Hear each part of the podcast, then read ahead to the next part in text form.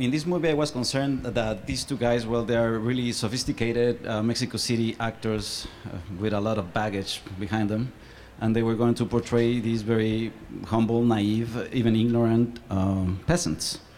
So, you know, I just, uh, we, talked a lot about that, how they were going to sort of nullify themselves so that they can create these other characters. Uh, and uh, that was, uh, I, I think our rehearsals were a lot about that, you know, discussing that, their backstories and how they were going to reach that. And then we collaborated and created together many elements that helped them build their characters and, and become those peasants. And, uh, and actually, when we got into pre-production, it was harder, the work. They both worked a lot, uh, not only training soccer, they never learned it, but they trained. Gael had uh, accordion lessons and singing lessons, and, and they, were, they were both finishing their films and so they were, it was a very difficult pre-production because we were all really busy and uh, and I think that the only way you can do that uh, is try to be humble. And uh, you know when I go to my office if you want to go to my office you need to cross to